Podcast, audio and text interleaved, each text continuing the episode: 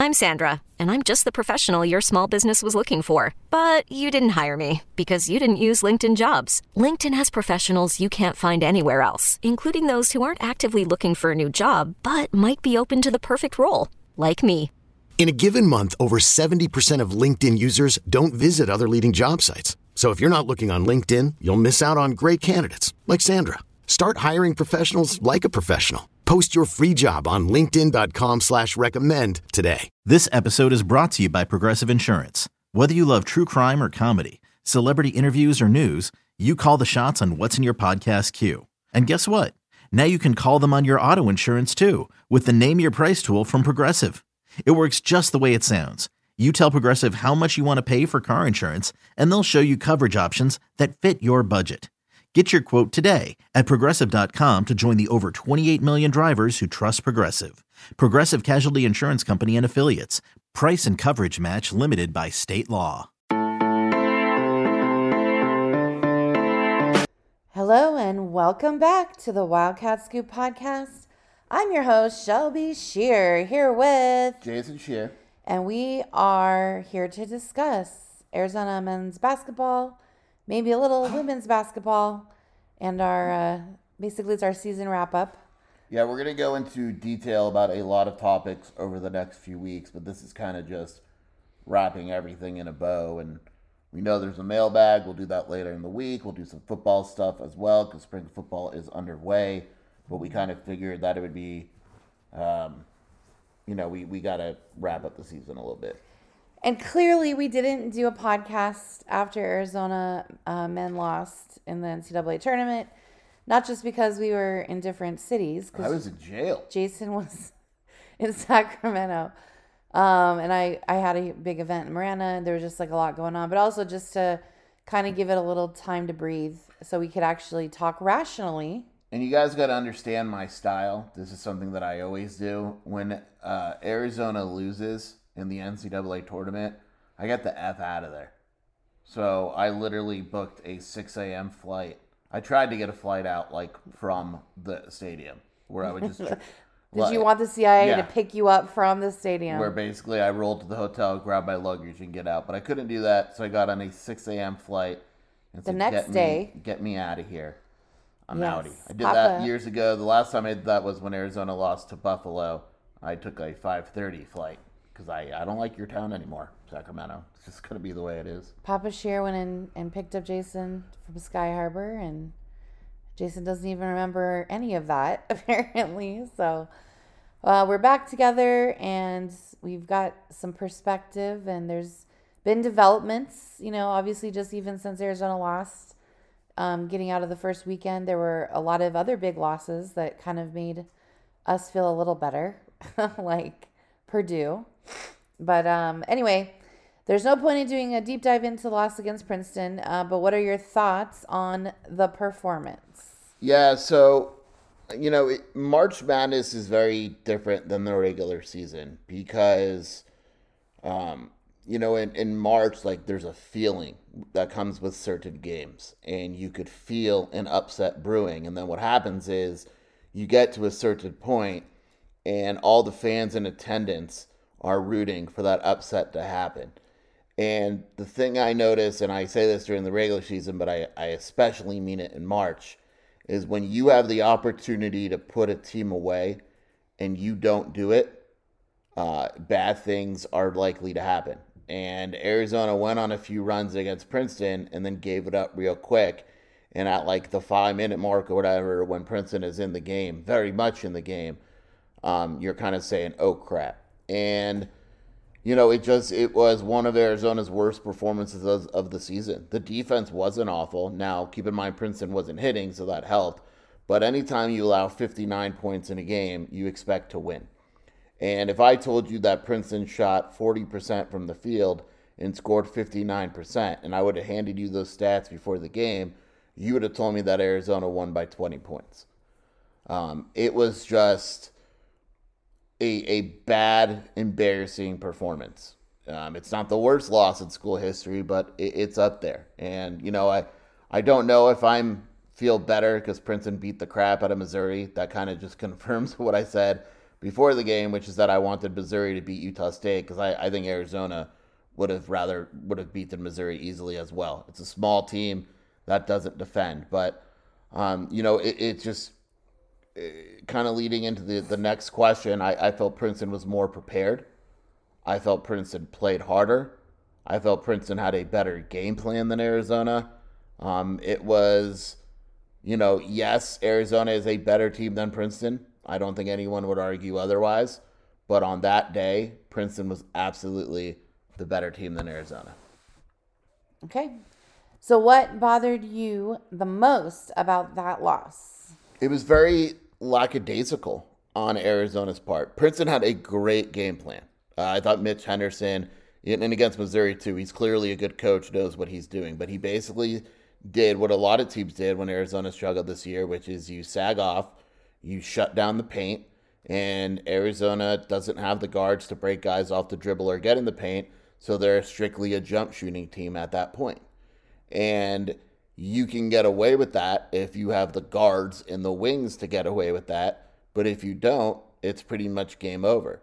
Kerr Kriisa didn't play well, and I know he's getting a lot of heat, but Courtney Ramey didn't play well. Cedric Henderson was invisible. Pelle Larsson didn't play well. And so there's only so much that Ajulis and Umar could do. And Umar's hand is really messed up. I don't know if he's going to need surgery, but I don't think people realize how hurt he really was. I do respect the fact that he was adamant with me off record, on record, whatever, not to use the injury as an excuse, that I could write about it, but he did not want it to be an excuse. But even with Ajulis, when they sagged off to the point where, he was aggressive early in the game. He had spin moves. He looked great. He looked like he was going to have a 40-point game. And then he just started settling for those 15-foot jump shots that weren't going in.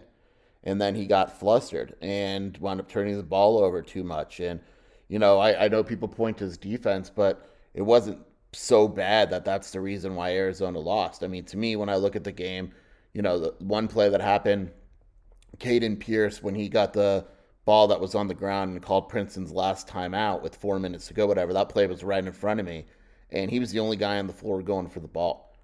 And it's weird because, when you watch Arizona practice, they actually have a drill where a manager or whatever, an assistant coach, will roll the ball down the court, and two Arizona players have to sprint and dive for the ball and pass it to a streaking teammate. So they practice diving on the ground. It's not like they don't even talk about it. Tommy Lloyd practiced it. It's a big drill. Everyone's cheering, dive, dive, dive, and all that. And then you get to a game and guys just aren't diving. And I don't know if they don't want to pick up the foul or whatever, but there is no excuse. And I think what bothers me the most is, after the game, talking to Kerr Kriisa, he's like, it's crazy. They wanted it more. The only other time I've heard an Arizona player say that in the NCAA tournament was that Buffalo loss when Parker said we didn't have the energy. But even then, part of it was you talking to assistant coaches, and the Buffalo loss, they were like, we fought against the FBI. We fought against ESPN. We fought against our coach getting fired. We just ran out of fight. It just all hit us at once where it was like, you know what? We're tired of fighting. And Buffalo took it to them. This season, there's no we're tired of fighting. There's no excuse for that. You got out-hustled by Princeton. And that's what Princeton and Ivy League schools and mid-majors even, you look around and you look around at the upset, these mid-majors will always play hard. This is their Super Bowl. This is it for them. They don't get another opportunity most of the time. So you look at Purdue, you mentioned Purdue. Purdue didn't want to shoot the last 5 minutes of the game. Not one dude wanted the ball. Meanwhile, Fairleigh Dickinson is like, heck yeah, we'll shoot from wherever we get the ball because they don't care. There's no pressure. And Arizona didn't deal with the pressure of winning very well. It also shut down at the end of the game. But the biggest thing is Princeton wanted it more. For Princeton, and Princeton's a very good defensive rebounding team, but Arizona is big and athletic, and there's no excuse to getting out-rebounded by Princeton. There's no excuse to scoring 55 points against Princeton. It was a matter of effort, and the biggest thing that bothered me is that it just felt like Arizona's effort wasn't there. And you could blame it on the coaching staff and the players because you got to find a way to want a game in March. Because if you don't want a game in March, you're in the wrong sport. Dang. Okay, well, moving forward, what do you think Arizona needs more of, and how does it address those issues? So, I don't know if that question made sense when I wrote it, but yeah, I just read it off the page. Right. And I'm like, the issues is that we talked about with the effort, and look, to me, there's two things Arizona needs more of. Number one is it needs a guard that can take a guy off the dribble. You know, I think Arizona may have thought they had that with Courtney Ramey, but they didn't. Ramey was pretty much a jump shooter. A good one at that, but he was pretty much a jump shooter. And against Princeton, we saw it. He became a jump shooter. They need someone that could break a guy down off a dribble. When you look at the tournament, most, if not all, of the teams left have a guy like that. If they don't have a guy like that, they're super good on defense. That makes up for it. But you know, you take a look, even like UCLA, Amari Bailey the other night was taking guys off the dribble. Tiger Campbell was taking guys off the dribble and getting in the lane. You need someone where if the space isn't necessarily there, they go and they find the space. Florida Atlantic has multiple guys like that.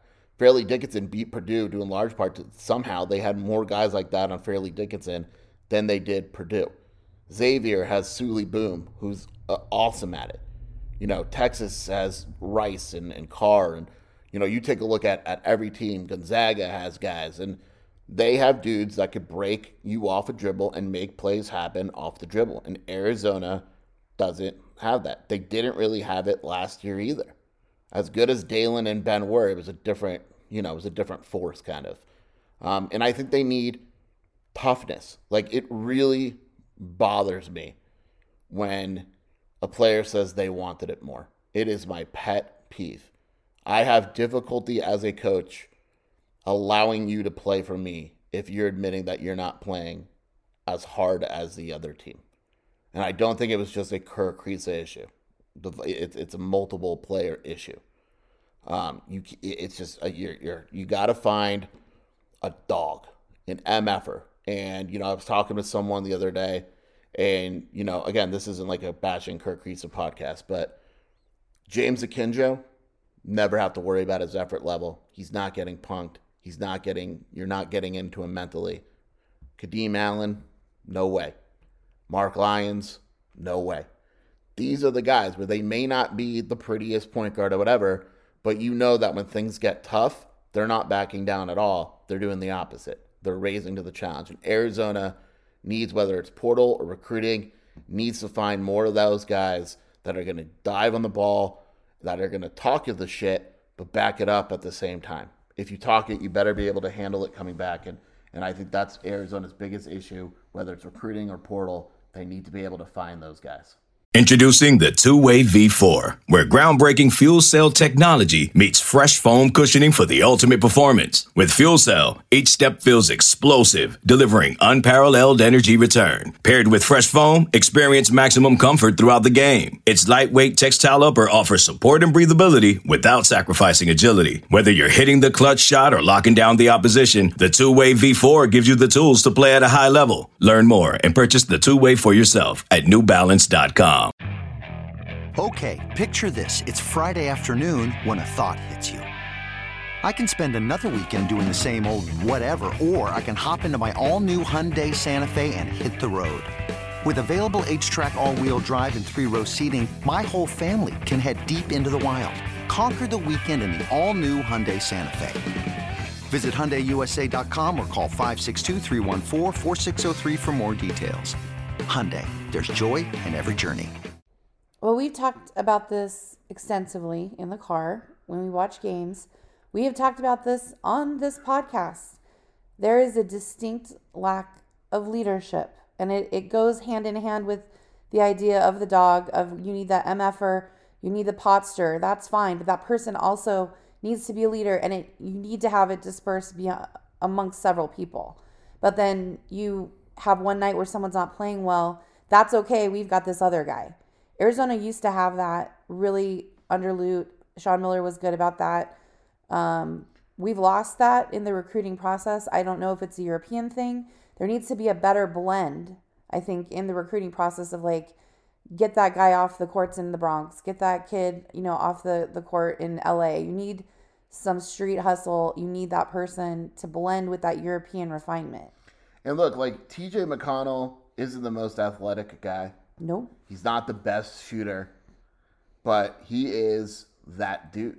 He is. And I will never forget when he got into a five-star forward's face at Stanley Johnson and ripped him up because the effort level or whatever it was wasn't there. And when the going got tough against Princeton, there wasn't a player that was saying, you're accountable. Die for that ball. Like if TJ was on the team and no one died for that ball, I could only imagine what he would be saying to his other players. They're like almost like another coach. Like they're your mentor. They're, you know, that your other coach they're looking up to.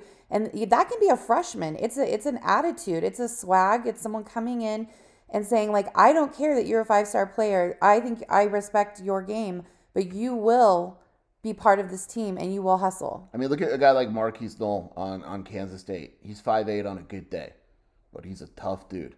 And he may be 5'8, but he plays 6'4. And that's what, you know, that's the type of guy. Even Drew Timmy on Gonzaga, yeah. Who's a big. He's not a guard. But he's not letting you talk crap to him. You're not out-toughing him. You're not pushing him around. He is a tough dude. And I just felt like this year, especially, the Arizona became easy to scout at the end of the year. We're going to be tougher than them. We're going to get in their heads, and they're not going to be able to deal with it. Yeah. All right. Well, are there any personnel updates in terms of guys leaving yet? I think we could hear some things this week. It's not a guarantee. I believe that Arizona legitimately doesn't know. I think that Arizona is going to go into these player meetings and talk with these guys and kind of figure it out from there. I would be surprised, and this is just me personally talking, I would be surprised if the whole core returns. If Kerr, Zoo, all those guys, that would surprise me. I'm in Adema Ball, Philly B. If all those guys come back, that would surprise me just because that's the nature of college basketball. And I would not be surprised if Arizona lost Kerr and Zoo and Adema and like that wouldn't surprise me. But, I don't know. I really don't. I think that there's conversations, like a guy like Kerr, does he come back willing to maybe give more minutes to Boswell? Can they play together? Is he willing to play off the ball a little bit more? What does that look like? What are you willing to give us? This is what we're willing to give you. Not financially, just in terms of playing time and role and all that. And those conversations, even to Bellis, you come back, what do you, if you're coming back, you better work on improving on defense. But if you do that, also, what is the upside in coming back? Are you who you are? If you are, maybe you want to go get paid now. I don't think you're getting drafted, but you can go overseas and make a crap load of money and play there forever. These are the types of conversations that are going to go on. And I would be surprised if these things dragged out because I think it does both parties a disservice if it does. All right. And can Arizona bring back this core and still have success next season? I think a lot of it depends on how they replace Ramey and Henderson. My gut says that it would be the same deal. I think they could absolutely put together a strong regular season, and if they get the wrong matchup in the postseason with toughness or whatever it may be, they'll lose early again. They need to find a way to upgrade in athleticism.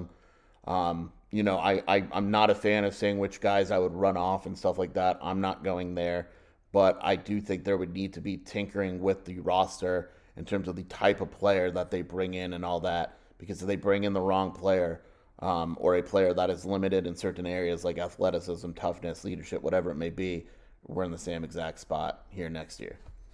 And then that's really on Tommy. Yes. At that point, because that's year three that we're seeing stagnation instead of growth. So, the women, Arizona women, also had their season end with a loss to Maryland. What do you take away from that performance? Well, Brielle was angry. Burrell was very upset. I mean, look, it was pretty similar to Arizona the entire year. Like, when they needed buckets, there was no one to go out and get them buckets. Maryland was a good team, very fast in transition, and really feasted on Arizona's lack of offense. If Arizona missed, they got the rebound, they ran down, score. If Arizona got some turnovers, they took advantage of the transition points and all that. Maryland is just a better team than Arizona. Arizona, you had the one really, the first quarter was bad. They recovered in the second quarter. The third quarter was wild bad. I mean, it looked like they didn't really belong on the same court. And once that happened, it was over. But Yeah, I that loss wouldn't upset me as much as the men's loss because Maryland was favored. By a lot. Arizona beat West Virginia. It was supposed to beat West Virginia. Arizona was supposed to lose to Maryland, and it lost to Maryland. It's just odd how everyone this year on the men and the women's team, like on the nights that they lost frequently, was like a breakdown of many people. Yeah. It was just, it's odd this year to have that happen so consistently. Like Kate Reese showed up against Maryland. She had a great game. Big time, but then Shayna played awful. But there have been other nights where Kate had a terrible night. And then Shayna might have had a good night, but she just couldn't drag the team with her. There was very rarely that game where everyone showed up. Yeah. So that's something that Adia obviously needs to work on too. And Tommy as well. So, same question for the men. Moving forward, what would you like to see? I think Adia's biggest mistake this year was that she didn't go with enough youth. There were people on her bench that I didn't think got enough minutes. I don't think Paris Clark. Paris was good. I don't think Kaylin Gilbert. I don't think they got enough minutes. Adia has no choice. Shayna's gone. Kate's gone. She's bringing in Brea Cunningham. She's bringing in, God, the name escapes me, but she's awesome. Jada Williams, the point guard. And I think Arizona women they need a point guard. I think that was one. Like I like Shayna, but she's not a point guard to me. She doesn't facilitate the offense like a girl like Jada. But they got Jada, they got Brea. Du is going to be eligible, playing more. There's a youth movement. You're going to see similar to the men, but you're going to see that increase in speed and athleticism. There's no reason why the offense shouldn't be significantly better next season with that youth movement. And so that's what I want to see. I don't want to see Adia go out and get a bunch of people from the transfer portal and kind of mess with the chemistry, because the chemistry was off this year. I know that from watching, and I know that from other sources.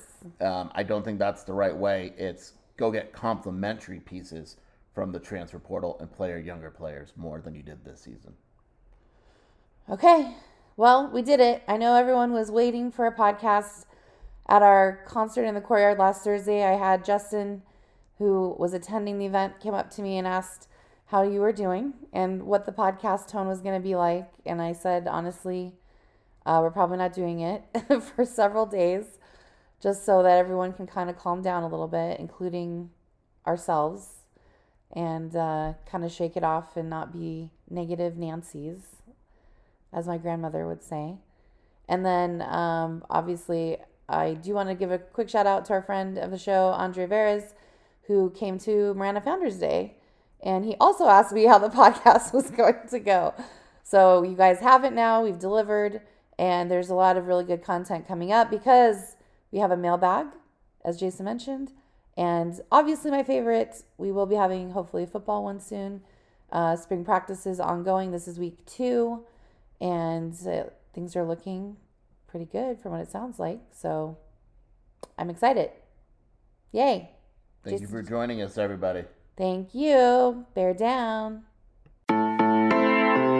One thing, we want to end this podcast by welcoming Mike Luke back home. Welcome home, Mike. We missed you. It took Mike 47 hours to get home from Sacramento. He's now a permanent resident of Sacramento. Multiple canceled flights, lost luggage. We're proud of Mike. No sleep. We're proud of his parents for taking care of baby Mike.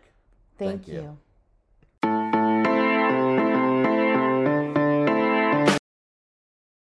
This is Tony Kornheiser's show. I'm Tony. You expected someone else? So what exactly is the show about? I don't know. It's a sports show nominally. Football's over, but we're finally at a point where things matter in college basketball, and baseball season is on deck. Greatest 3 words in the English language, pitchers and catchers. We have some of the best voices come on and explain what matters or what makes an upset, like Ryan does, 9/8. No, that's not an upset. No, yeah, it is, Bob.